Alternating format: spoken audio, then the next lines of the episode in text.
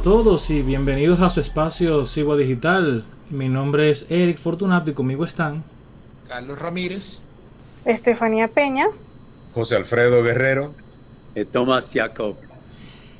En el episodio pasado nosotros cerramos el año 2021 y la cuarta temporada de este podcast. Y ahora estamos comenzando el 2022 y en esta ocasión tenemos una edición especial con un invitado muy especial y queremos que José Alfredo Guerrero, que por favor nos presente a su amigo y el invitado de, de hoy. José Alfredo ya escribió con la revista un artículo, dicho sea de paso, escribió reseñando del libro eh, del invitado que tenemos el día de hoy. Así que adelante, José Alfredo. Eh, gracias, Eric, gracias, Carlos y Estefanía. Eh, con mucho gusto presento a Thomas Jacob.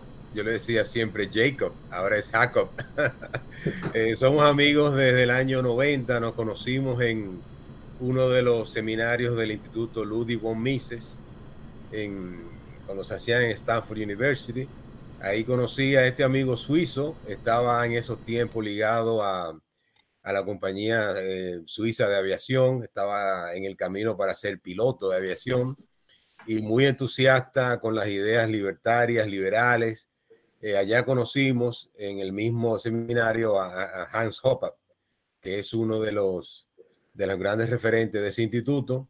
Y Tomás, eh, a lo largo de esos años, eh, venía, visitaba mucho República Dominicana. Yo lo visité en un par de ocasiones en Suiza y muchos contactos en, eh, a través de diferentes medios y ahí hemos estado desarrollando y compartiendo nuestro, nuestro caminar libertario. Mi hijo, tengo un hijo que se llama Brian Thomas y se llama Thomas precisamente en honor a este gran amigo y, y gran libertario. Pues eh, gracias, um, Eric, y toda eh, la, tu organización, eh, por supuesto, a mi amigo José. Nos conocemos, como dijiste, desde más de 30 años. Sí. con, con inspiración y admiración su defensa, tu defensa de la libertad y el entendimiento económico Dominicana. Eh, eh, felicitaciones también a Eric por tu sitio web. Eh, um, good job. Pues José, yo conocimos a Hans Hoppe en la misma conferencia en Stanford en 1990. Para mí, Hoppe es uno de los filósofos libertarios más importantes la, de la actualidad y al mismo tiempo un amigo personal. Y por eso he querido escribir un folleto que haga, haga accesible las ideas de Hoppe de forma sencilla y atractiva. Y el resultado se llama Hoppe Unplugged. Mientras tanto, no es solo un folleto, sino también un panfleto, eso significa que podemos imprimirlo en grandes cantidades y bajo coste y distribuirlo ampliamente, también en español. Muchísimas gracias, eh, Tomás, y de verdad que es un placer tenerte con nosotros y un privilegio.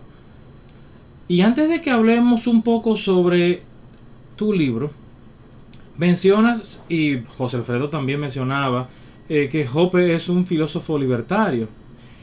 Me parece que puede ser, puede, no sé si sea él o puede ser que haya eh, más de, más de uno heredero de, de Murray Rothbard.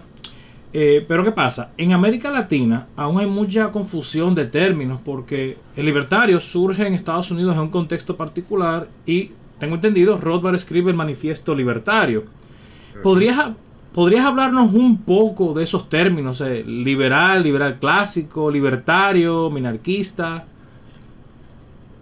Sí, por supuesto. Eh, la confusión no es limitada a la América Latina, eh, por todo lado.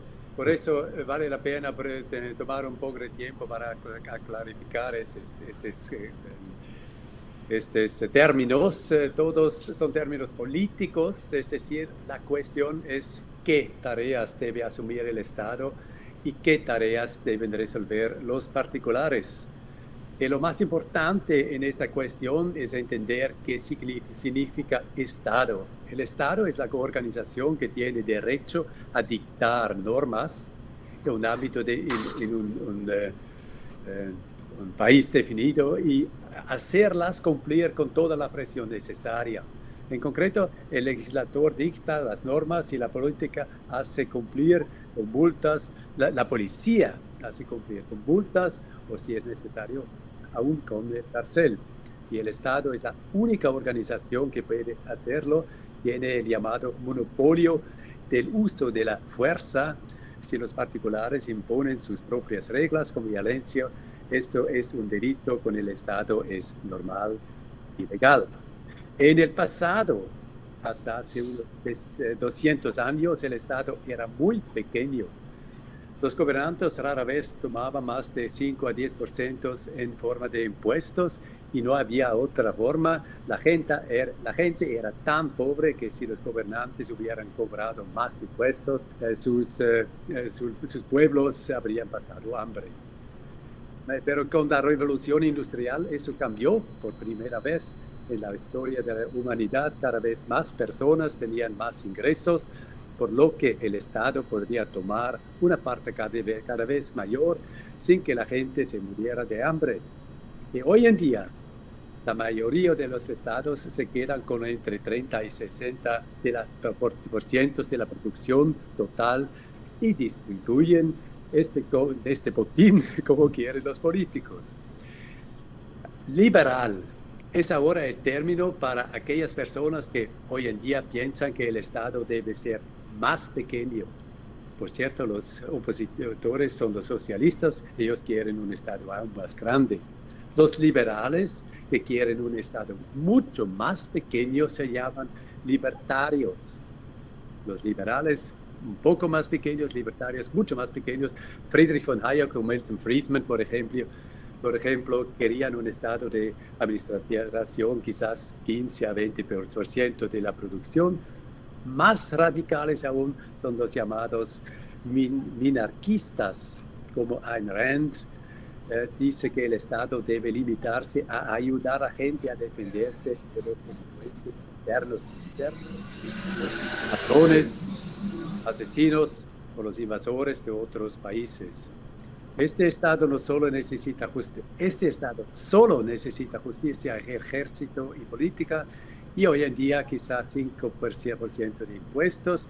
Como he dicho, esta era la realidad al comienzo de la revolución industrial y al mismo tiempo mundial de los pensadores de estos tiempos, Adam Smith o David Hume. Esto eh, es un poco largo, pero para entender lo que es el significado de Hoppe es útil. Em, de conocer estos términos. Muchísimas gracias, Tomás. Eh, entonces, pasemos a hablar de tu libro. Ok. Um, ¿qué, hay, ¿Qué hay de especial de Hoppe, eh, Hoppe Unplugged? Eh, como, he dicho, como he dicho, muchas personas critican las regulaciones, los impuestos, programas estatales, especialmente también en relación con COVID. No solamente los liberales, pero aún eh, más gente que lo, normal. Realmente ese, se preguntan realmente, eh, pero eh, la mayoría de los críticos libertarios hoy en día es una crítica contenida a la defensiva. En esencia, todos los liberales dicen, creo que en el, en el Estado ya es bueno, solo debería actuar de forma diferente y regular menos en respuesta, los defensores de un Estado fuerte dicen entonces, no, al contrario, si el Estado debe resolver un problema que todavía no puede, entonces no necesita menos, sino más recursos.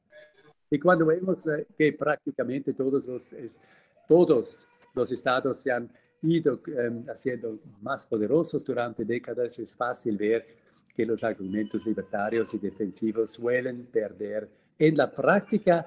Y finalmente, llegamos a la función de Hoppe porque Hoppe rompe esta maldición. Hoppe presenta una alternativa radical y coherente eh, a saber una sociedad sin Estado, no solo un pequeño Estado, pero ningún Estado, la llamada sociedad de derecho privado o de propiedad, propiedad privada.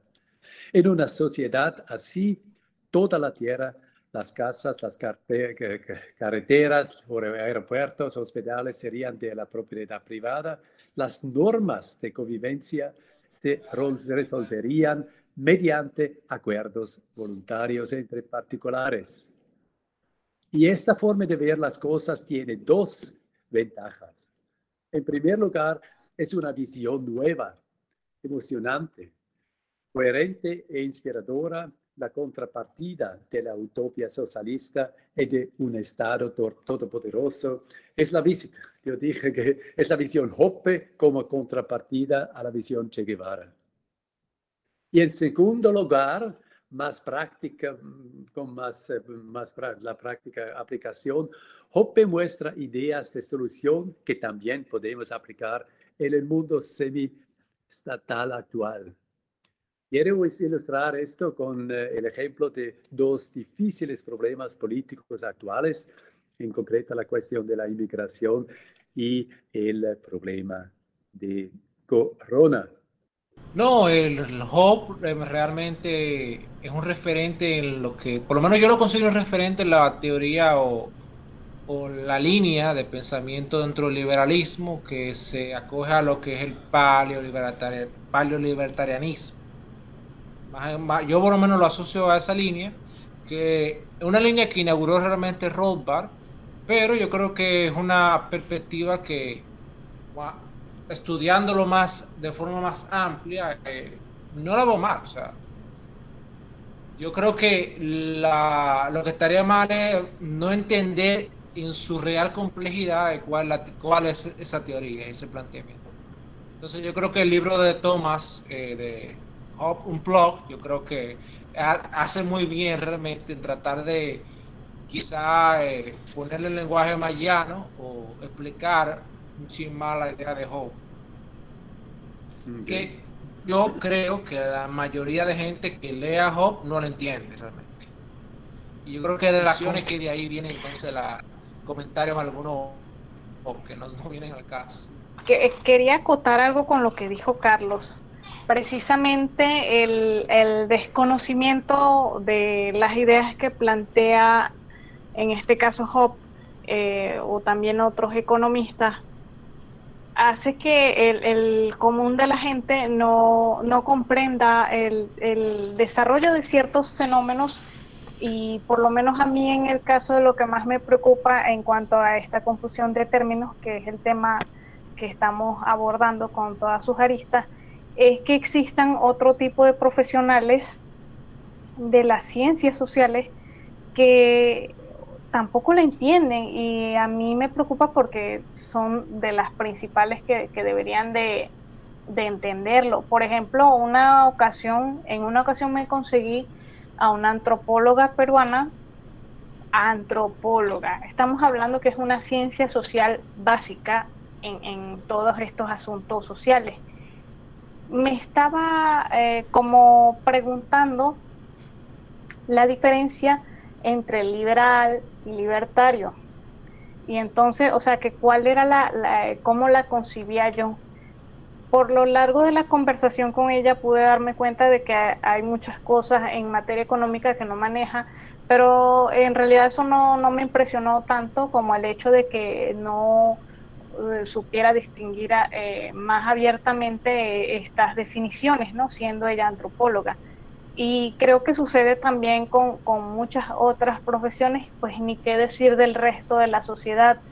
Así que eh, pienso que una presentación de un libro eh, en un lenguaje más llano sobre lo que hablaba Job, pues es, eh, pues todo lo que tiene que decir es realmente necesario que se sepa, porque de esa manera eh, o se pretende romper el estigma de las creencias de la necesidad del Estado, de, del ajuro tener un Estado.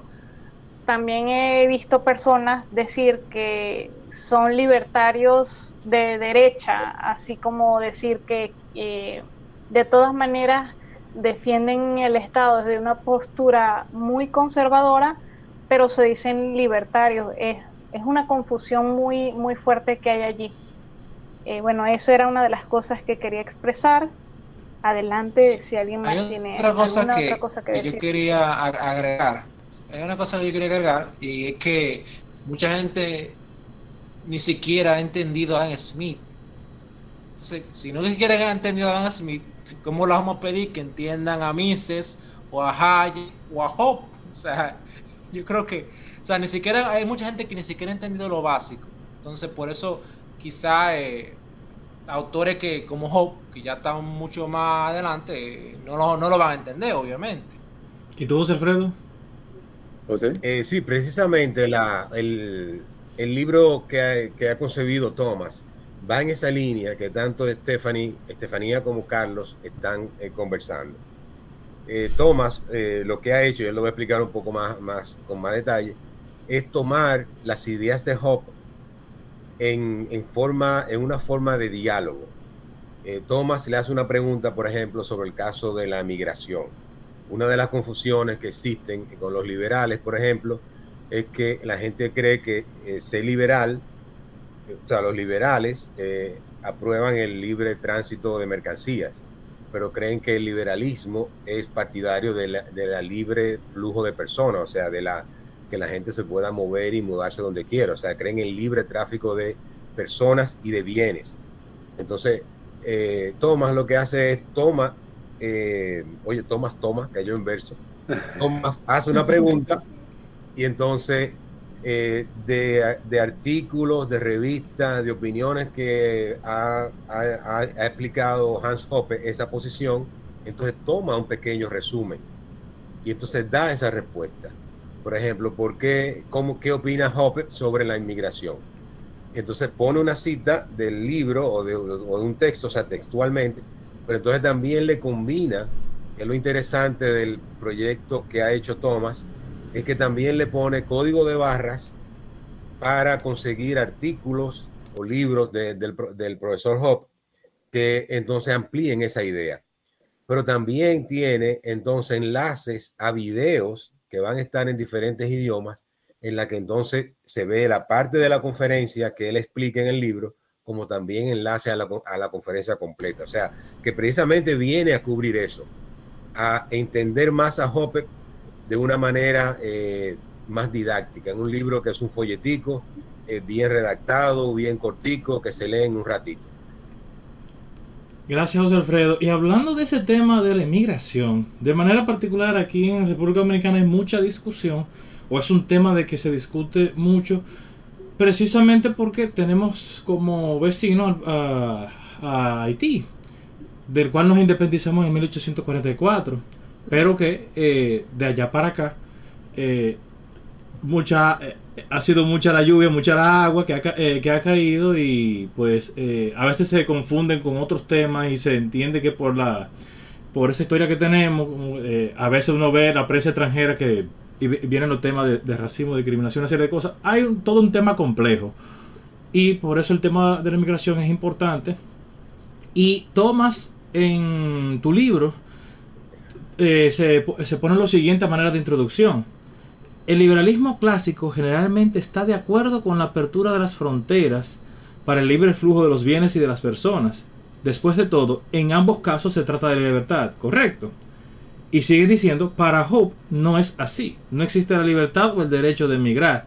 Y pasa entonces a una cita de Hope. Y en la cita que me, se menciona de Hope dice lo siguiente. Los fenómenos del comercio y la inmigración difieren en aspectos fundamentales. Los bienes y servicios no pueden transportarse de un lugar a otro a menos que el remitente y el receptor estén de acuerdo, mientras que una persona se puede desplazar de su lugar a otro sin importar que nadie desee que entre, que entre al destino elegido. De este modo, la libre inmigración puede convertirse para la población existente en una integración forzada. Exacto. ¿Qué nos dice de eso, Tomás? Pues es en, eh, la inmigración es uno de, los ejemplos que, como quiero eh, ilustrar, motivar a la gente de eh, imaginar cómo se, cómo se, resolvería este, este, problema en la sociedad de Hoppe y de tomar ideas para aplicarlos en, eh, en, el mundo semiestatal que tenemos hoy. Eh, En concreto, eh, lo que dijiste, para ilustrarlo un poco, le pondré un ejemplo eh, para los, la diferencia entre los eh, buenos y las personas. nunca he oído que un televisor Sony pase de forma independiente de la fábrica a una sala de estar sin que la fábrica y el propietario de la sala de estar tengan algo que decir al respecto. Por otro lado, conocemos las imágenes de inmigrantes cruzando las fronteras de forma violenta. Obviamente no había gente esperando con los brazos abiertos al otro lado de la frontera, sino todo con lo contrario. Lo que, lo que significa que los inmigrantes, la gente, son gente que tiene voluntad de iniciativa, los bienes no. Por eso la, el libre comercio, el, la libre, libre inmigración son, cosas completamente diferentes. Ese, eso, es, eso es interesante, pero más práctico es que eh, Hoppe dice que en una sociedad en la que la tierra está totalmente privatizada, el problema de la inmigración no deseada no se plantea en la, en la sociedad Hoppe, como dije, eh, en otras palabras, en una sociedad de derecho privado, solo pueden inmigrar las personas que tienen la permisión del propietario de un terreno eh, o de una casa y eso resuelve todos los problemas. Hasta cierto punto ya lo tenemos hoy, eh, igual a la práctica de hoy. Ahí lo tenemos hoy en día. Cada dueño de casa, cada inquilino y, propietario decide por sí mismo a quién quiere invitar a su salón. Y esto también demuestra la mendacidad de los políticos actuales. Si uno de estos cobardes fuera serio, daría un buen ejemplo y pondría su jardín, su casa, su habitación a disposición de los inmigrantes. Por supuesto que no lo querían hacer esto, quieren una inmigración libre en la que ellos mismos no se vean afectados. Me gustaría acotar, y es que yo creo que este es uno de los conceptos que mucha gente no entiende a Hobbes, y es que Hobbes plantea esto de la premisa de una sociedad de propiedad privada, es decir, una sociedad anarcocapitalista. Eh, ese, esa es la premisa de esa idea. Sí. O sea, plantearla fuera de ahí es básicamente decir que el Estado tiene propiedad del territorio y, si el Estado tiene propiedad del territorio, entonces estaremos validando toda la regulación e impulsión estatal, porque el Estado, el Estado es el propietario del territorio. O sea, eso, eso yo creo que es la confusión que tiene mucha gente respecto a esta idea de Hope, porque lo saca del contexto que está proponiendo Hope, que una sociedad de propiedad privada, evidentemente, si toda la propiedad es privada, o sea, a mí, a mi casa no puede entrar nadie que no yo no lo autorice. Ahora, si hay una, un concepto abstracto de Estado, de que es algo de todos, pero a la vez no es de nadie, entonces es que se da este conflicto de que, bueno, quién entra y quién no entra, que es una regulación más del Estado y es un problema que surge de tener un Estado. O sea, si no hubiera un Estado, la concepción de inmigración simplemente, bueno, eh, yo te dejo entrar a mi casa o no te dejo entrar a mi casa, pero ya es su decisión mía que existe un Estado es lo que establece que tú no puedas tomar esa decisión y que te tenga que tomar un político como que, que como dice Thomas, no tiene realmente, no se ve afectado, eh, o no como dice el, actual libanés Nassim Taleb, o sea, no, tú no tienes la piel en el juego, tú no, you, you, you, you don't have the skin of the game. O sea, evidentemente, ah, bueno, que entren todos los migrantes, pero no entren a mi casa, dirá un político de esto. Pero esto es uno de los problemas que surgen de, la, de, vivir en una ciudad estatal y yo creo que hay que entender y comprender la idea de Hope desde esa óptica, de, de, la concepción de una sociedad de propiedad o de derecho privado, digamos. O sea, yo, de entenderlo fuera de ahí, yo creo que validaría varias posiciones muy intervencionistas y, quizás hasta socialistas. Sí, pero tú estás ya em, hablando de, la, de qué podemos, eh, aprender, qué podemos aprender de, de, la idea radical de Hoppe, eh, eh, con, consistente, sin Estado, porque él tiene, tiene ideas y propuestos para, para de esta idea de, que cada uno propietario decide por sí mismo, ¿cómo lo podemos aplicar eh, hoy lo, más cerca de esta idea? Eh, ¿Qué podemos, em, por nuestro, qué podemos aprender? Él dice, pero aunque esta no sea el caso todavía, la solución a mano es descentralizar la política de inmigración del gobierno federal a los estados, condados, a de las ciudades y bloques de ciudades. Esto es algo que podemos aplicar eh, aún hoy. Sí, el, eh, Claro, correcto. O sea, entre más, o sea, en lo que llega una sociedad sin Estado, entonces tenemos que centralizar lo más posible para que sea las decisiones estén más cercanas a la gente que va a estar afectada. si una comunidad quiere, quiere recibir inmigrantes, eso es, su decisión. ¿Qué, pasaría igual si una, una sociedad sin Estado? Pero eso es, para eso necesita una descentralización, que eso yo creo que es un concepto muy correcto que, que plantea. Por ejemplo, en el caso de Estados Unidos, eh, esa es de las cosas es de las cosas que se, que se pueden aplicar y justo lo acaba de decir Thomas. ¿Cuál es el problema de Estados Unidos? Que la decisión de migración es una política federal. Entonces es en, el, es en Washington que se decide si Texas puede o no recibir inmigrantes. Entonces, precisamente eh, lo que muchos estados están detrás es no, déjenos nosotros decidir. Entonces Texas, eh, Florida, esos estados tienen entonces que tomar decisión en eso. Y sobre todo que Jope insiste en el que aunque aunque yo aunque yo me yo me iría más lejos Alfredo realmente. Yo porque yo creo que ni siquiera a nivel estatal o sea debe ser nivel condado o municipio lo más pequeño claro, aún mejor aún mejor. Aún mejor eso yo tengo algo que decir de eso eh, lo primero que tenemos que ubicarnos, ya que, por ejemplo, aquí eh, estamos tomando como ejemplo a Estados Unidos, es entender que, bueno, Estados Unidos es un estado federado. Y entonces, eh, eh, partiendo de entender que, en qué consiste una federación y por qué se implementó y desde cuándo se implementó, nos lleva a entender el, contexto actual que tenemos. Eh, bueno, imagino que saben que la federación es un concepto jurídico, más que nada, de donde los estados se unen y, concentran, digamos, las decisiones. Es una forma, si se quiere, centralizada de, tomar las decisiones legales de, un país, ¿no? Y bueno, ciertas cuestiones de tipo de administrativa pública, ¿no?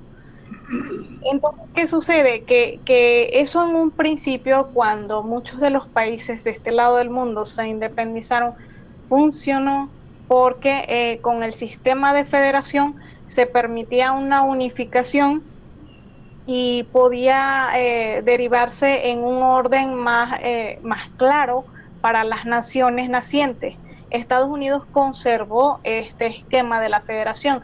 Actualmente hay algunos países de Latinoamérica que ya no son federados, que ya dejaron la federación. ¿Por qué? Porque el sistema de federación fue, es como, mm, si lo equiparamos a la vida humana, sería como un niño, o sea, es un sistema que, que te protege jurídicamente para poder tener control sobre la nación. Puedes llevarlo a través del tiempo, pero va a llegar un momento en que simplemente para algunas cosas ya no funciona. Sabemos que en Estados Unidos algunos estados tienen decisiones autónomas. Eh, pero, por ejemplo, para ciertos temas, como es el caso que estamos abordando de la inmigración, pues ellos conservan una estructura federal. Entonces es por eso que ellos no tienen esa autonomía y ellos están pidiendo esa autonomía para poder tener más rigor sobre a quién le dejan entrar desde la parte sur al país. El problema es que, bueno, lo que yo creo es que eh, como es un estado federal de origen, pues yo pienso que la decisión que se toma en un lado se debe de equiparar en los otros estados y de las otras modalidades que existen.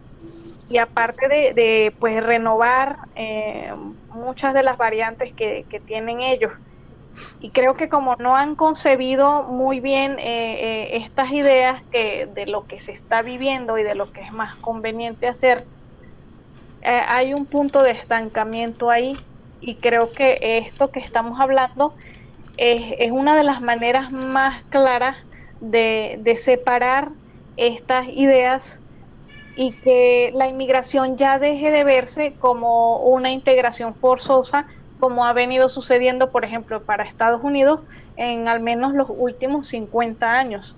Entonces, eh, otra cosa que, de eso es que, eh, por ejemplo, ellos eh, pudieran de pronto, en algunos casos lo son, pero por ejemplo, esa permisividad que hubo en el pasado, por ejemplo, con los mexicanos, eh, era muy común. Yo creo que muchos de ustedes se acordarán de alguna época en que muchos mexicanos cruzaban ilegalmente a Estados Unidos y pues era así como que, ay, es normal, pues. Es algo que en su momento no se debió de, de hacer.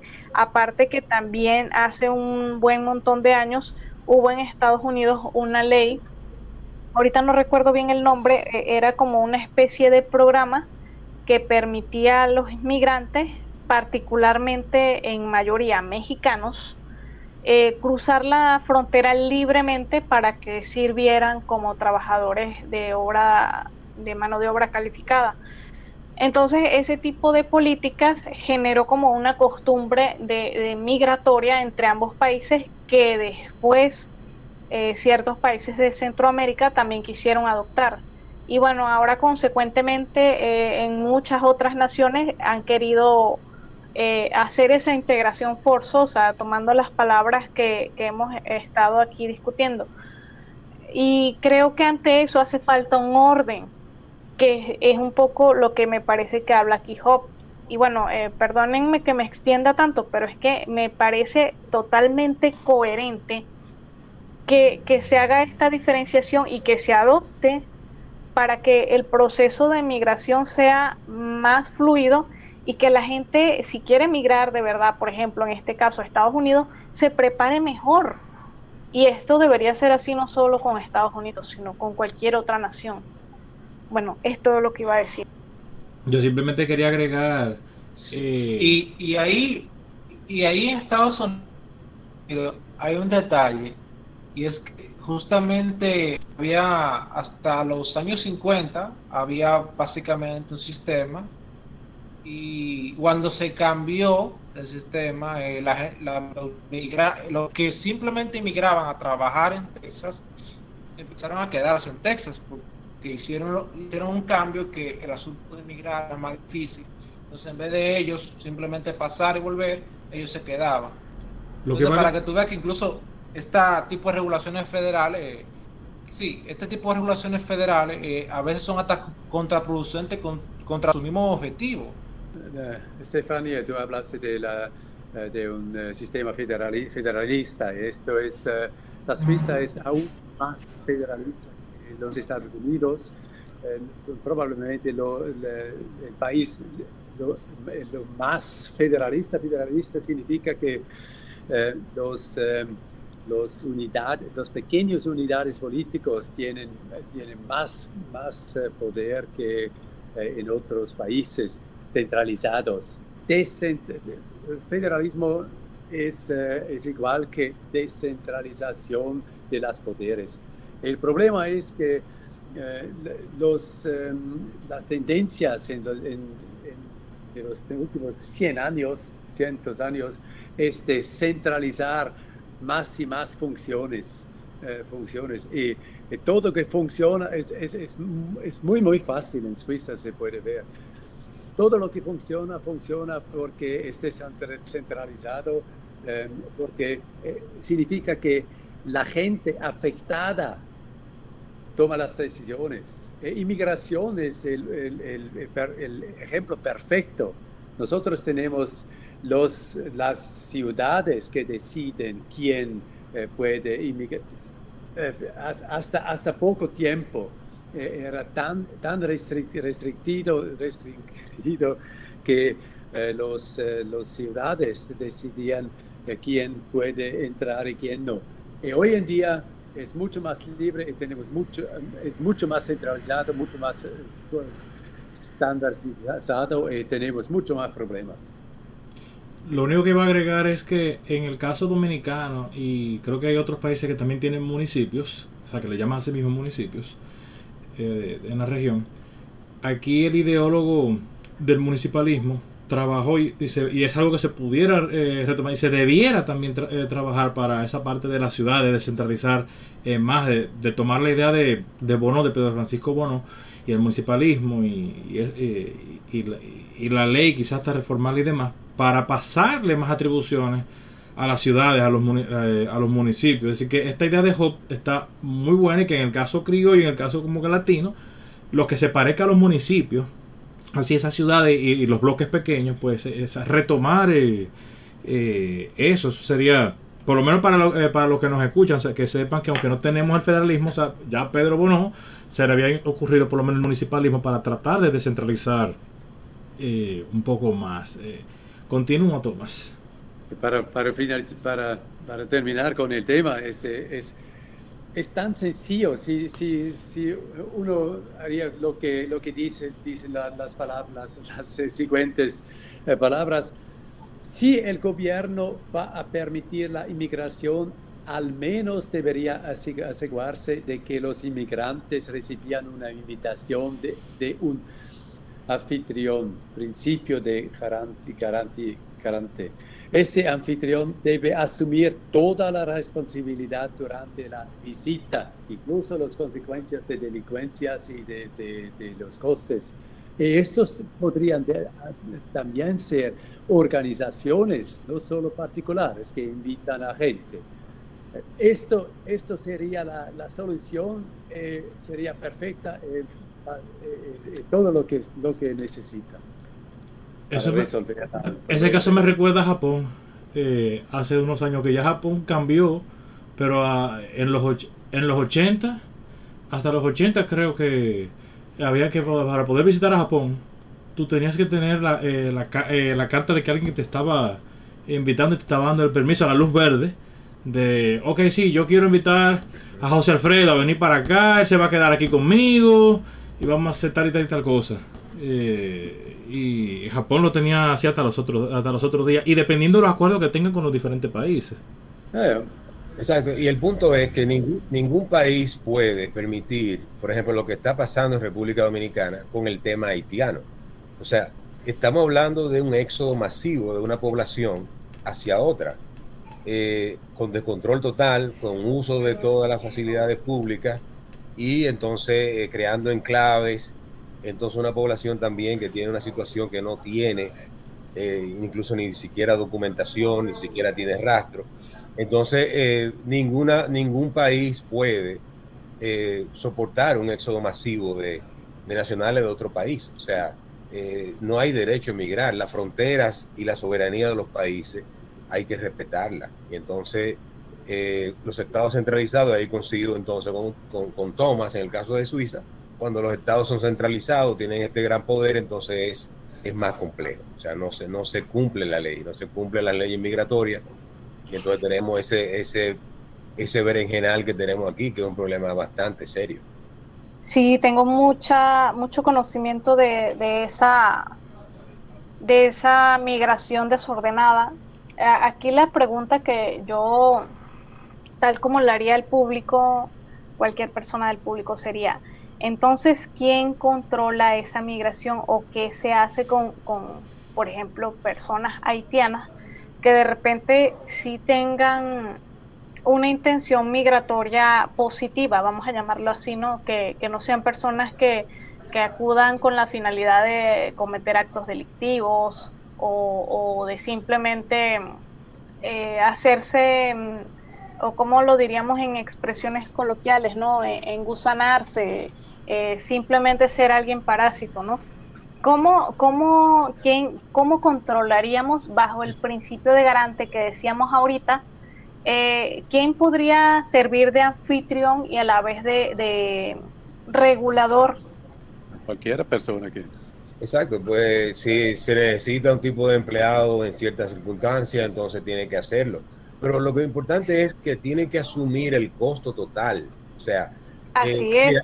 Eh, el asunto con la migración, mira, Estados Unidos era en los años 60, 70, por ejemplo, y después de la Segunda Guerra Mundial, recibió millones de inmigrantes. Ahora, ¿qué es lo que pasa? Que no existía en esos años una expansión tan grande del estado de bienestar eh, para atraer a los inmigrantes. Entonces, cuando, cuando ya tú tienes un estado que entonces te da y te brinda servicios públicos, imagínate, de un país desarrollado de alta calidad, entonces cuando ya el subsidio, o sea, cuando ya tú participar de eh, los beneficios sociales de un estado en el que tú llegas y no, no has pagado impuestos y tú de una vez te enganchas en una escuela, en un hospital, seguro médico. Entonces, si eso es un imán para la inmigración, entonces se van a provocar en manada y la gente va a querer entrar en manada a esos sitios. Eh, entonces, así es muy complicado. Así es, como lo dices. Y bueno, yo pienso que en particular, como no se puede dejar a la suerte de un Estado que no es más que el conglomerado de un montón de personas escogidas este, presuntamente para decidir mejor que los ciudadanos, eh, creo que eh, quien debe allí mandar, como dice, es la ley. Exacto. Por ejemplo, en, en el caso de Estados Unidos, eh, ellos constantemente, bueno, más recientemente lo han hecho de forma constante, tenían mucho tiempo sin hacerlo, han hecho una serie de, reformas migratorias para pues este actualizarse a las circunstancias este, que han sucedido recientemente.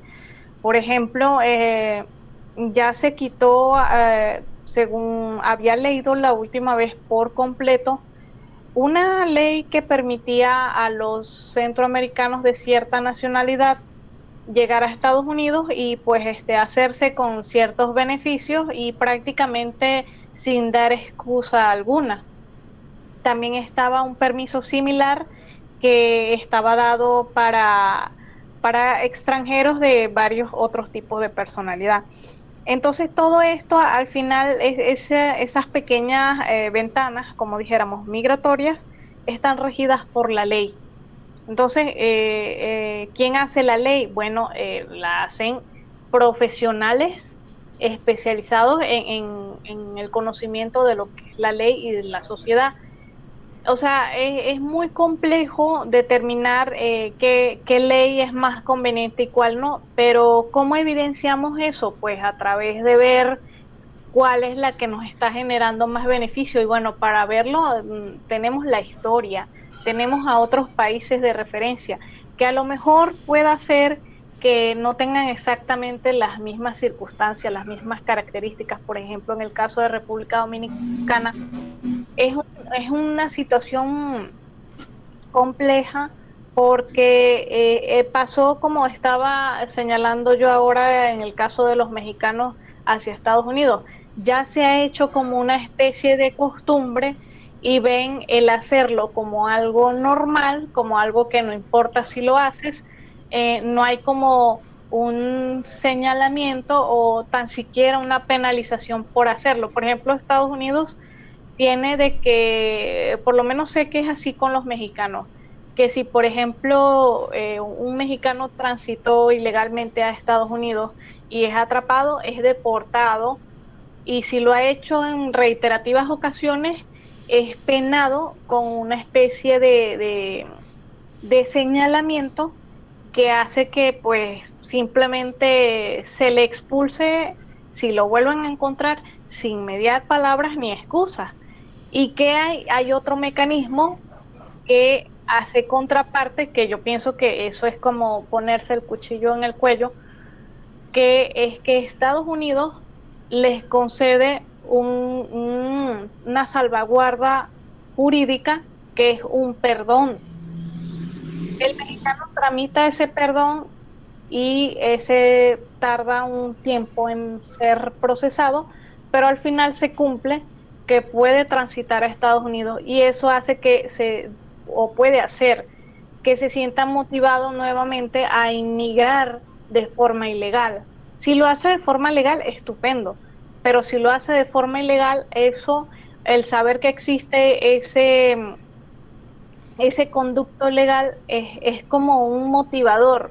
No hay como un orden porque la ley no, no ha sido lo suficientemente clara o, precisa para casos, y sí, hay muchos casos, pero debe darse eh, en contexto de lo que se está viviendo en el país y en el caso de República Dominicana, al menos lo que se ve desde afuera es que hay mucho desorden y detrás de eso mucha costumbre y más porque normalmente las personas que inmigran de forma ilegal y eso es una tendencia internacional casi como si, si se hubieran puesto de acuerdo las personas así normalmente emigran sin documentación personal que los identifique y eso hace más difícil la cosa porque ya regularlos luego es, un proceso bastante engorroso, hasta para quien se quiera ser responsable de estas personas.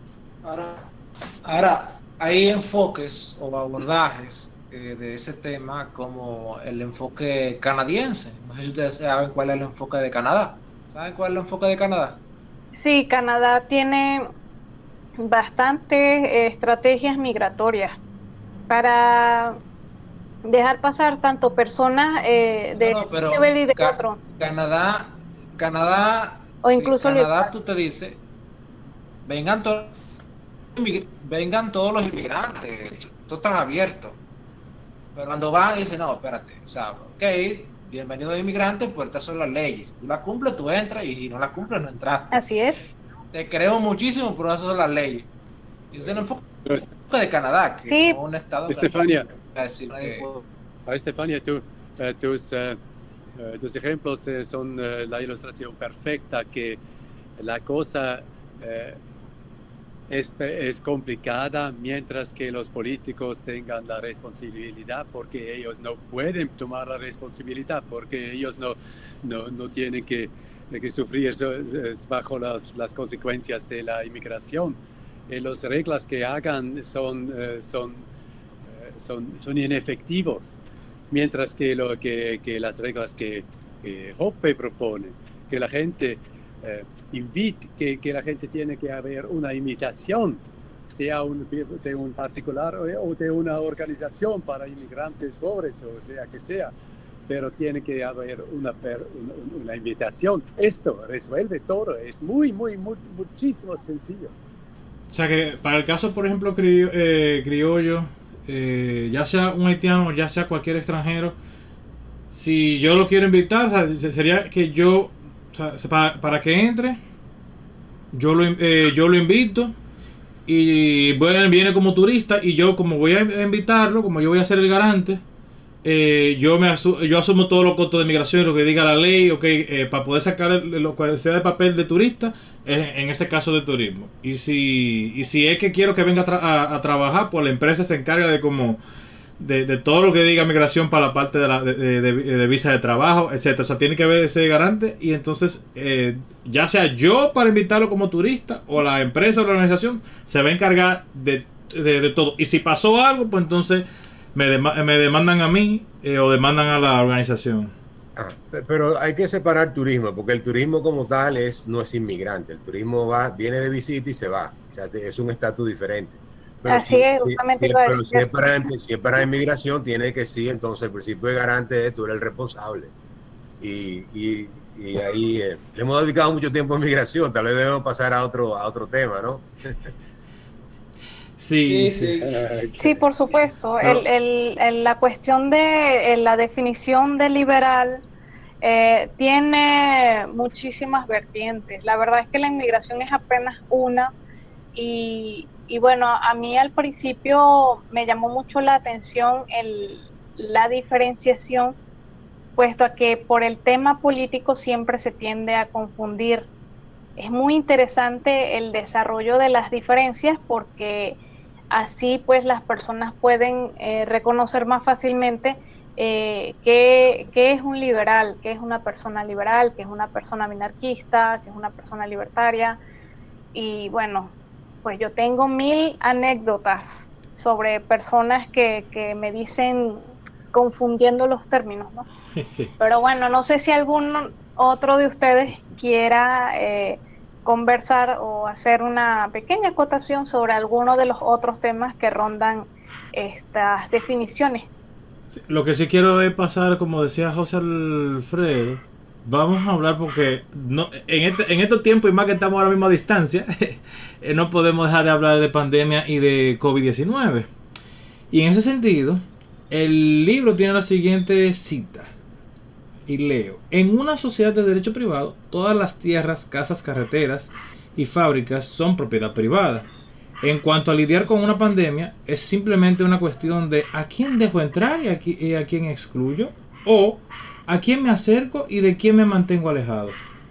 Sobre la base de su propia evaluación del riesgo de una enfermedad infecciosa, cada propietario privado o asociación de propietarios tiene que decidir a quién le permite acceso a mi propiedad, cuándo y en cuáles condiciones. Y esta decisión puede incluir e incluirá medidas preventivas, especialmente en el caso de propiedades utilizadas comercialmente, por ejemplo, cine, oficinas, restaurantes. El resultado es una compleja red de reglas de acceso y de visita. Cuéntanos de eso, Tomás. Estamos en COVID y entonces está esto. Pues es, es exactamente lo mismo que eh, la inmigración, es el tema de la descentralización. Eh, eh, hoy, hoy en día tenemos los políticos que deciden por millones de, personas que se deben llevar máscaras o sea que sea no tienen, no tienen ninguna idea de la situación concreta en el país, en la ciudad, de, la, de, los diferentes individuos, y no pueden tomar una, la responsabilidad al, al, fin y al cabo. Eh, dicen que tomo la responsabilidad, pero si hagan eh, eh, errores, eh, no pasa nada con ellos. Eh, la, eh, aquí también em, eh, se puede ver em, el valor de, los, las ideas de, de, Hoppe que se pueden aplicar, por, su, por, ejemplo, COVID. Eh, hubiera sido muy, muy, muy, no es una, no es una, cosa eh, difícil, es muy, muy, muy sencillo. En el mundo semiestatal de hoy, la solución sería los particulares, los restaurantes, cines, tiendas, fábricas deciden por sí mismos sobre las reglas y las instituciones públicas, las instituciones públicas serían reguladas por la administración la más local. No había, no había eh, existido las, eh, las leyes las, eh, de, de, los organismos multiestatales que pudieran emitir órdenes arbitrarias y destructivas sin tener que asumir nunca la responsabilidad de las víctimas y los costes como ocurre hoy. Esos ejemplos eh, de la, de la COVID, de, de la inmigración, pretenden mostrar cómo se pueden usar las ideas de una sociedad de derecho privado por nuestro mundo semiestatal hoy. Me parece muy, muy eh, útil eh, por, por, todo el mundo, por supuesto. por eso la invitación a ustedes en primer, primer lugar, descargue y estudie gratuitamente el PDF OPE Unplugged eh, en inglés o en la excelente traducción al español de José Guerrero. En segundo lugar, pida los folletos impresos tan pronto como podamos disponer de ellos. Esto será dentro de tres meses como máximo. Entonces podrías, eh, podrás pedirlos muy baratos y complacer a tus amigos y desafiar a, desafiar a tus enemigos honorablemente. Eso es, uh, es, es, muy divertido. Lo, lo, hago yo. Yo siempre llevo unos, uh, siempre llevo uno de los de los... De, eh, es, muy divertido de, de, de, ver la reacción cuando, cuando me preguntan, ¿no? ¿qué es tu opinión sobre eso? eso? Y les digo, aquí, lee esto. Es, eh, hablamos después. Respecto al COVID, yo, yo rescato lo que decía el profesor Miguel Ángel Bastos que decía que, mira, la pandemia, las medidas serán tan duras o serán tan blandas como los individuos asociados libremente entenderían, entenderán. Esta, idea de que debe tomar una medida universal para todos es algo incorrecto. Y, ocurre que le pasa lo mismo que lo que decía Mises del socialismo. O sea, tú querer planificar la, el ataque a la pandemia de una forma, de una planificación central, tú vas a tener problemas de coordinación, de información y de medidas concretas. E, en la pandemia ocurrió algo muy, muy curioso, y es que todos los estados al inicio prohibieron los vuelos a China. Pero bueno, ah, bien, el virus viene de China.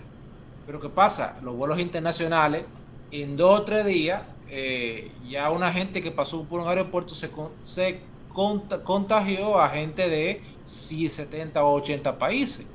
Entonces, la medida la tomaron tarde porque realmente el gobierno no tiene información ni la puede tener por la misma cosa que decía von Mises sobre el socialismo. Y esto, y esto también lo, lo, rescata el profesor Walter Soto en un paper que él hizo sobre la pandemia del COVID, donde también elabora sobre las medidas económicas y es muy interesante. Ahora, el, asunto de las medidas, eh, como bien decía Thomas, evidentemente, si hay un lugar que ellos entienden que tienen que protegerse mucho contra el COVID, ellos van a pedir que tú entres ahí con mascarilla, con cinco vacunas, eh, pero ok, eso es la decisión de ellos. Tú quieres entrar en su propiedad.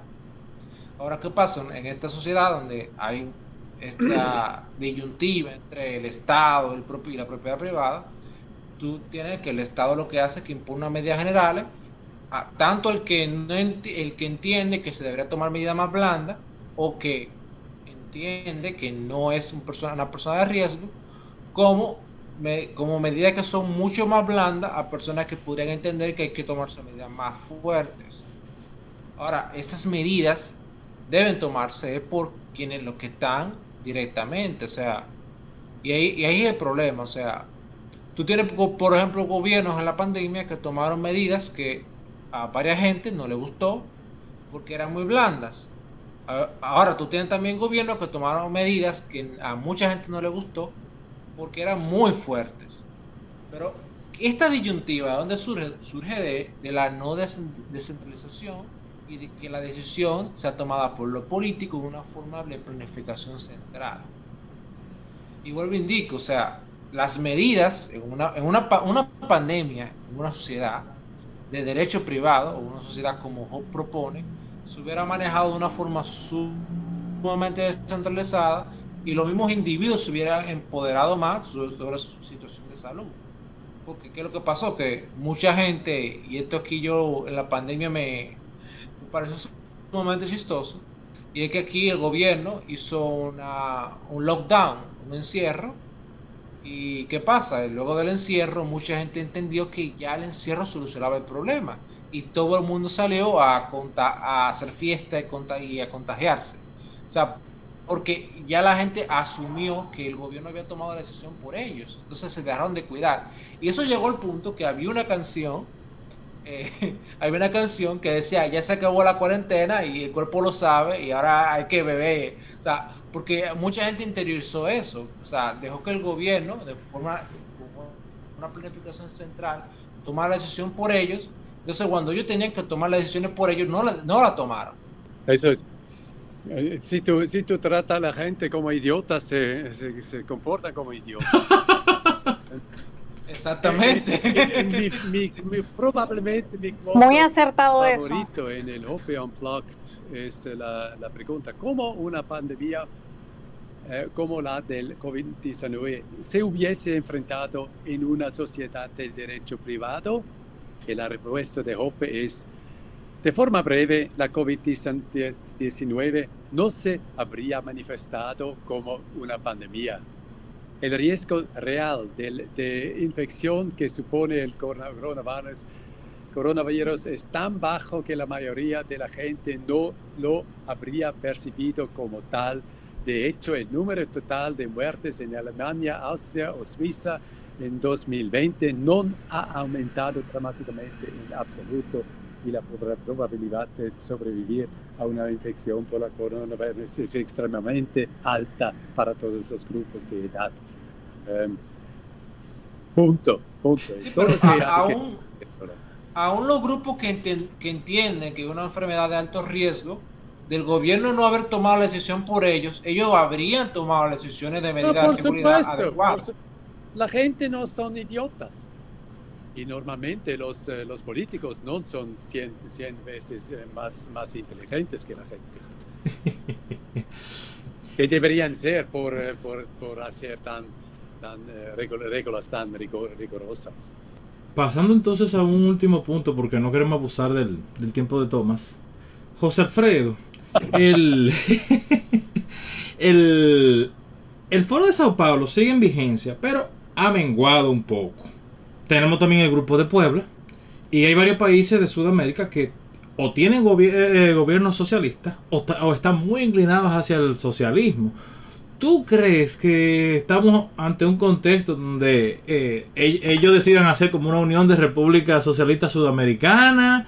¿O qué, tú eh, ¿O qué tú entiendes que está pasando? ¿Y qué entienden tú y Tomás que desde el punto de vista de, de Hope se pod podríamos nosotros como región afrontar como que esa, esa situación, este, ese contexto de, de esa, ese giro hacia el, hacia el socialismo como, y ese tinglado que se, como que se está dando.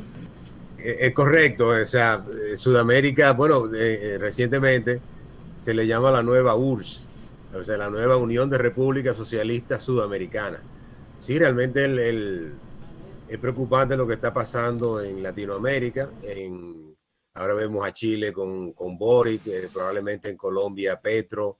Eh, eh, se está moviendo el socialismo y el, a, gran, a gran escala, ¿no? la situación del socialismo, yo lo que veo es que América Latina, para mí, eh, no hemos tenido nunca sociedades de mercado. América Latina ha sido muy mercantilista. O sea, ha sido eh, el mercantilismo, el, el, donde más ha durado y más se ha aplicado ha sido en nuestro continente, en nuestro hemisferio, porque es un sistema eh, bellísimo para los políticos y para los, y para los empresarios que, que, no son capitalistas, que lo que quieren es vivir en el mercantilismo. ¿Cuál es el capitalismo? Es precisamente una rebelión sobre el feudalismo, pero también mucha gente no, no se da cuenta que también contra el mercantilismo, que es simplemente un negocio de hacer de hacer negocios privados apoyado como piedra angular en un privilegio del Estado. Entonces, el problema de Latinoamérica es ese, que hemos estado dominados por sociedades muy mercantilistas, eh, empresarios muy mercantilistas, entonces el mercantilismo y el Estado grande son dos, eh, siempre se dan. Entonces, claro, siempre eh, tenemos, a los, eh, ha, sido, ha sido la tendencia de América Latina. El problema del, del, socialismo es y su surgimiento, y precisamente a mí me encanta uno de los primeros libros de Hobbes cuando estuvo en, en Estados Unidos. Él tiene un libro que se llama Democracia y Socialismo, Capitalismo y Socialismo. Entonces, ¿qué es lo que hace Hobbes? Hobbes dice, miren, el socialismo hay que destruirlo eh, con una crítica eh, que no, con una crítica que no se puede basar en el empiricismo. O sea, tú no puedes criticar un país socialista eh, simplemente decir, mira, fracasó y mira el ejemplo. Él dice no, porque los socialistas tienen algo que ellos se inmunizan contra las críticas. Porque siempre que el socialismo fracasa es por algún evento que causó el problema. Cuba fracasa por el bloqueo. Corea del Norte fracasa eh, porque entonces eh, a Corea del Sur se le ayudó con, eh, con, con, capitales y entonces se quedaron ellos sin, sin nada, que es una teoría falsa porque Corea del Norte se quedó con la mayor parte industrial. O sea, siempre hay una excusa. O sea, el socialismo en Rusia no, no, no, no cayó mal, ¿no? El que cayó mal fue Stalin. O sea, el socialismo siempre busca una excusa. ¿Qué es lo que hace Hopper en ese libro Democracia, Social, Socialismo y Capitalismo? que hace una crítica eh, eh, fundamental. Él dice, critiquemos el socialismo por lo que es. O sea, y definámoslo como lo que es, que es un sistema en que no existe la propiedad privada de medios de producción. Y entonces lo que hace él en ese libro es, es ver y analizar por qué de una manera lógica y análisis lógico es un sistema que da y provoca menores eh, estándares de vida y menores progresos económicos que el, que el capitalismo. Entonces, esa lucha no se llevó de esa manera, no se llevó en el campo de discutirlo ahí, sino siempre en el tema empiricista, ¿no? Que este no funciona por aquello, este funciona por esto. Entonces, ahí se ha seguido probando y probando la teoría, y entonces eso es lo que tenemos. Tenemos una América Latina que eh, todavía sigue coqueteando con estas, con estas ideas. Claro, ahí nos metemos en más cosas y vemos el control del socialismo en las universidades, en los sindicatos y en todo ese tipo de cosas. Entonces, el, el, panorama yo lo veo bien feo. Sobre todo porque, ¿qué pasa? Que no tenemos tampoco ese... quienes son empresarios capitalistas de libre mercado en nuestros países son los informales, son la gente que está que no está en los grandes negocios. Entonces esa gente está muy complicada en la competencia. Tampoco tienen los capitales ni mucho interés eh, en dedicar a, promover las ideas de libre mercado y en, un contexto eh, como debe ser. Eh, no, lo hacen por un tiempo, no funciona. O sea, no hay muchos think tank y, grupos en América Latina. Hay sí muy buenos, pero porque, pero hay uno dos o tres. O sea, nosotros tenemos tres o cuatro tal vez en cada país, pero los socialistas tienen todos los sindicatos, todas las universidades, o sea que es una, es una pelea bastante dispareja en, en, la, en, en los medios y en todo donde tú, donde tú te mueves, ¿no? Mira, yo escribo en un periódico que es muy liberal, tiene, yo tengo 10 años escribiendo en el periódico Acento, pero yo soy de las pocas voces ahí, de las pocas eh, persona que escribe sobre libertad de mercado, sobre las ideas. Eh, la mayoría de los columnistas son de centro derecha o, de, o socialista. Entonces, eh, ahí, ¿qué es lo que se promueve? Bueno, no, el control del Internet, no que la inversión extranjera, se promueven controles de precios. Entonces es muy difícil. O sea, yo soy una voz que escribe un lunes y entonces tú tienes 10, 14, 15 articulistas promoviendo el gran Estado, el socialismo. Eh, ahí, se, ahí se hacen artículos incluso alabando a, eh, a figuras de la, de la burocracia cubana. O sea, una locura. O sea, entonces así es muy complicado. O sea, yo creo que el socialismo va dar agua que beber eh, y lamentablemente vienen años oscuros para, para Latinoamérica. Bueno, yo quería acotar que yo por lo menos lo veo de forma distinta.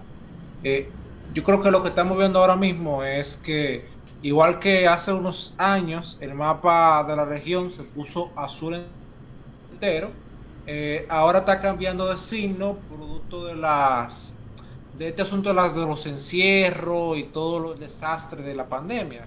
O sea, la gente está muy cabreada y vota por el contrario, y el contrario es, ah, socialista. O sea, pero esto yo creo que es algo muy de corto plazo. Si no, eh, veamos Perú. Eh, Pedro Castillo tiene 60% de impopularidad y ya se está hablando incluso de destituirlo vía el Congreso. Recientemente se salvó de que incluso que la fiscalía lo estaba cayendo, que estaba cayendo atrás. Y en Estados Unidos, los republicanos tienen 14 puntos arriba en las encuestas. Y, se, y, se, y se piensa de que el, en estas elecciones de medio tiempo eh, va a pintarse de rojo el mapa. O sea, incluso mira que ahora en Estados Unidos que ganaron los demócratas, eh, parece que van a perder el poder totalmente en muy pocos años. Eso yo creo que todo es más momentáneo. Lo que sí no nos debemos perder en un enfoque a largo plazo. Y como decía un, un economista español que es liberal y radicado en Colombia, eh, debemos atacar una idea que es muy común en nuestra región y es que el gobierno salva o el gobierno es un padre. Ahí, ahí es que radica buena parte de, estas tendencias a un control estatal, socialismo y todo eso. Y de ahí que radica, porque la gente ante cualquier incertidumbre, ah, la pandemia, eh, ¿quién me va a salvar? Me va a salvar el gobierno y quien propone más gobierno, porque el gobierno es que me salva. Entonces, los liberales yo creo que en Latinoamérica eh, debemos enfocarnos más en atacar esa idea de que el gobierno salva. Creo que ahí, ahí que realmente no hemos, no hemos hecho mucha realmente no hemos sembrado eh, las ideas de la libertad realmente en ese campo. No hemos enfocado, como dice Alfredo, eh, en el empiricismo. Eh, ah, mira, aquí una gráfica, los países más libres, pero no, la gente no ve gráfica, la gente ve, yo me siento seguro o me siento inseguro en la situación que yo tengo. Ahora, si tú le vendes a la gente de que, mira, la supuesta certidumbre que te venden estos líderes mesiánicos es falsa, la gente cambia, la perspectiva y, asume un discurso liberal. Pues sobre ese tema, ustedes son, eh, son los expertos eh, mejor que yo. pero, ¿cómo, pero cuéntanos un poco cómo es en Suiza el tema del socialismo. Eh, tuve el socialismo avanzando en Europa. Nosotros mencionamos el caso de Latinoamérica, yo soy más pesimista que, Carlos, ojalá me gane Carlos, ahí quisiera perder la apuesta con Carlos. ¿Y cómo tú ves el futuro de Europa con los, gobiernos nosotros, Nosotros hemos tenido el, problema por unas décadas más, largos que ustedes, por eso el, eh, estamos al punto que cuando em, em, crece el Estado, eh, la gente empieza a sufrir notablemente. Eh, por eso, eh, por eso es, estamos al límite del, del, socialismo. Por supuesto, al, momento la inmigración, el, el, clima, el tema del clima son los puntos fuertes de los, de los partidos socialistas, pero siempre hay, siempre hay otras fuerzas que que, impide. Pero, mira, el, Europa es tan socialista que, mucho más socialista que, ningún otro, otro eh, em, continente. Tenemos eh, un promedio de más de 50% de impuestos em, en todos los países. Em, no se puede más. Es, tan sencillo. No estamos creciendo en la, en la economía, no están creciendo estamos en un punto que, de, eh, que, no, se mueve mucho. Bueno, hay algo que yo quería decir eh, ya para terminar este punto. Es que mm, yo pienso que por una parte, una de las cosas que, eh, hablando del liberalismo, podemos hacerle frente a, nuestra contraparte, que son los socialistas y los comunistas, es, primero que nada, eh, bueno, entender claramente qué son ellos, o sea, que la gente vea exactamente qué son ellos, porque, eh, eh, bueno, como he reiterado a lo largo del, de esta charla, hay como muchas confusiones en cuanto a los términos. Entonces, por una parte, entender qué son ellos y qué es lo que tienen que ofrecer. Carlos lo dijo ahorita. Y por otro lado, eh, ser explícito con qué es lo que hace una persona libre, vamos a decirlo así.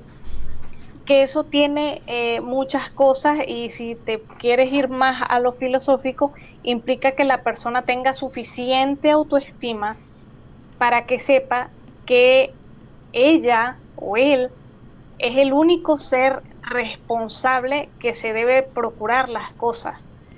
Hay cosas que obviamente eh, eh, nos rebasan en, algunos aspectos porque pueden eh, requerir del apoyo de otro, pero también la cooperación es un elemento que se puede manejar desde la libertad muy perfectamente y creo que eh, como libertarios no lo hemos eh, visionado mucho en este lado del mundo. Hablaban ahorita de las tendencias eh, socialistas como resultados de lo que pudiera decirse que son votos castigo.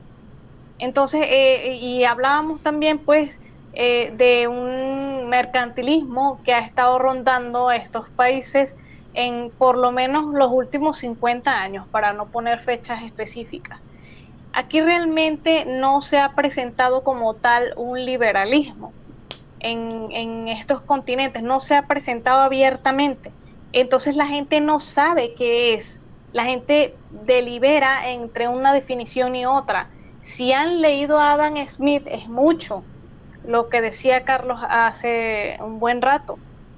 Entonces, ¿qué, ¿qué, qué, es lo que pues yo quería decir? Que simplemente hay que entender al otro, entender por qué el otro dice eso y dejar claro qué es lo que es la propuesta de este lado, de lo que como... como y quería, quería agregar... ¿Cuál es la garantía? Sí.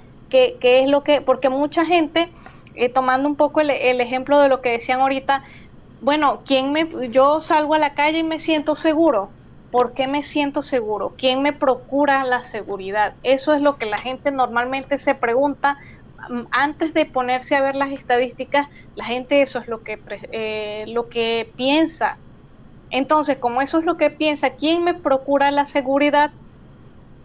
Pues mi, mi seguridad desde, desde la libertad nosotros pensamos mi seguridad me la procuro yo pero también no podemos pensar que somos como islas. Eso debe ser un pensamiento conjunto en una sociedad. Eh, bueno, a lo mejor no sé si me estoy explicando bien, pero eh, lo que quiero decir es que la definición de libertad debe partir desde cada persona, desde que sepa que cada uno es responsable de sus actos y de sus consecuencias. Y eso exige mucho de la persona exige un autoconocimiento, exige un nivel de autoestima que, bueno, a lo mejor es mal hablar, pero nuestros compañeros socialistas, eh, nuestros compañeros de izquierda muchas veces no la tienen, pero no porque sean personas tristes y grises, no, es porque les es más fácil dejarle esa responsabilidad a otro. Entonces, yo pienso que debemos seguir procurando demostrar que la libertad es una cuestión de responsabilidad, pero que te deja más satisfacciones. Eso es lo que sí, quería y, comentar. Y quería, agregar, y quería agregar algo para que José Alfredo cambie un ching el pesimismo. Lo que está pasando en Argentina, lo que está pasando en Argentina es el adelanto de lo que yo veo que va a pasar en el continente.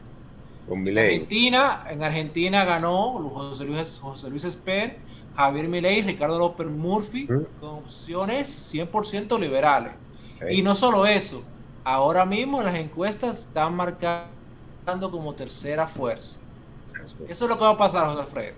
No, excelente. Pero hay que organizarse también, y eso creo que lo, lo ha sido tema en algunos podcasts en que hemos estado algunos de nosotros, que hay que participar en la política, hay que de alguna manera eh, eh, entrar sí. a la política y, y así hay que hacerlo, hay que hacerlo. Mira, Rothbard, eh, que por cierto, Rothbard y Hans Hoppe fueron eh, muy amigos. Eh, en, el, en, el, pequeño, en el folleto también se explica ahí, eh, Hoppe explica su amistad con Rothbard.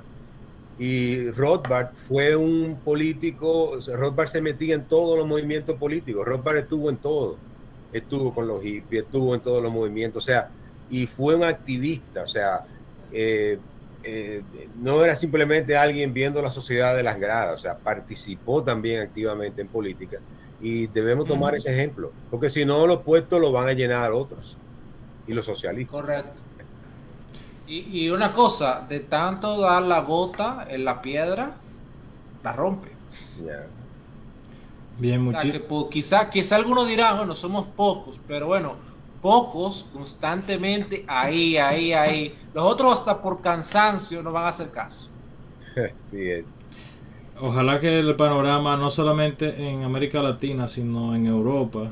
Ojalá que el panorama completo vaya girando más hacia la libertad, que todo lo que vemos sea a, a corto plazo. Le queremos agradecer a, a Tomás y a José Alfredo. Y les decimos a nuestros, a nuestros oyentes que nos sigan en Spotify, YouTube, iTunes, Google Podcast, iBox como Sigua Digital. Búsquenos en Facebook como Sigua Producción y en Instagram como Sigua Digital. Danos like, síguenos y compártelo con tus amigos. Visita nuestro portal siguadigital.com donde van también a encontrar publicados todos los episodios que hemos grabado. Síganos en Twitter arroba siguadigital. Pueden escribirnos a info arroba y también dejarnos tus preguntas en las diferentes plataformas. Muchísimas gracias por escucharnos y esperen nuestra próxima entrega.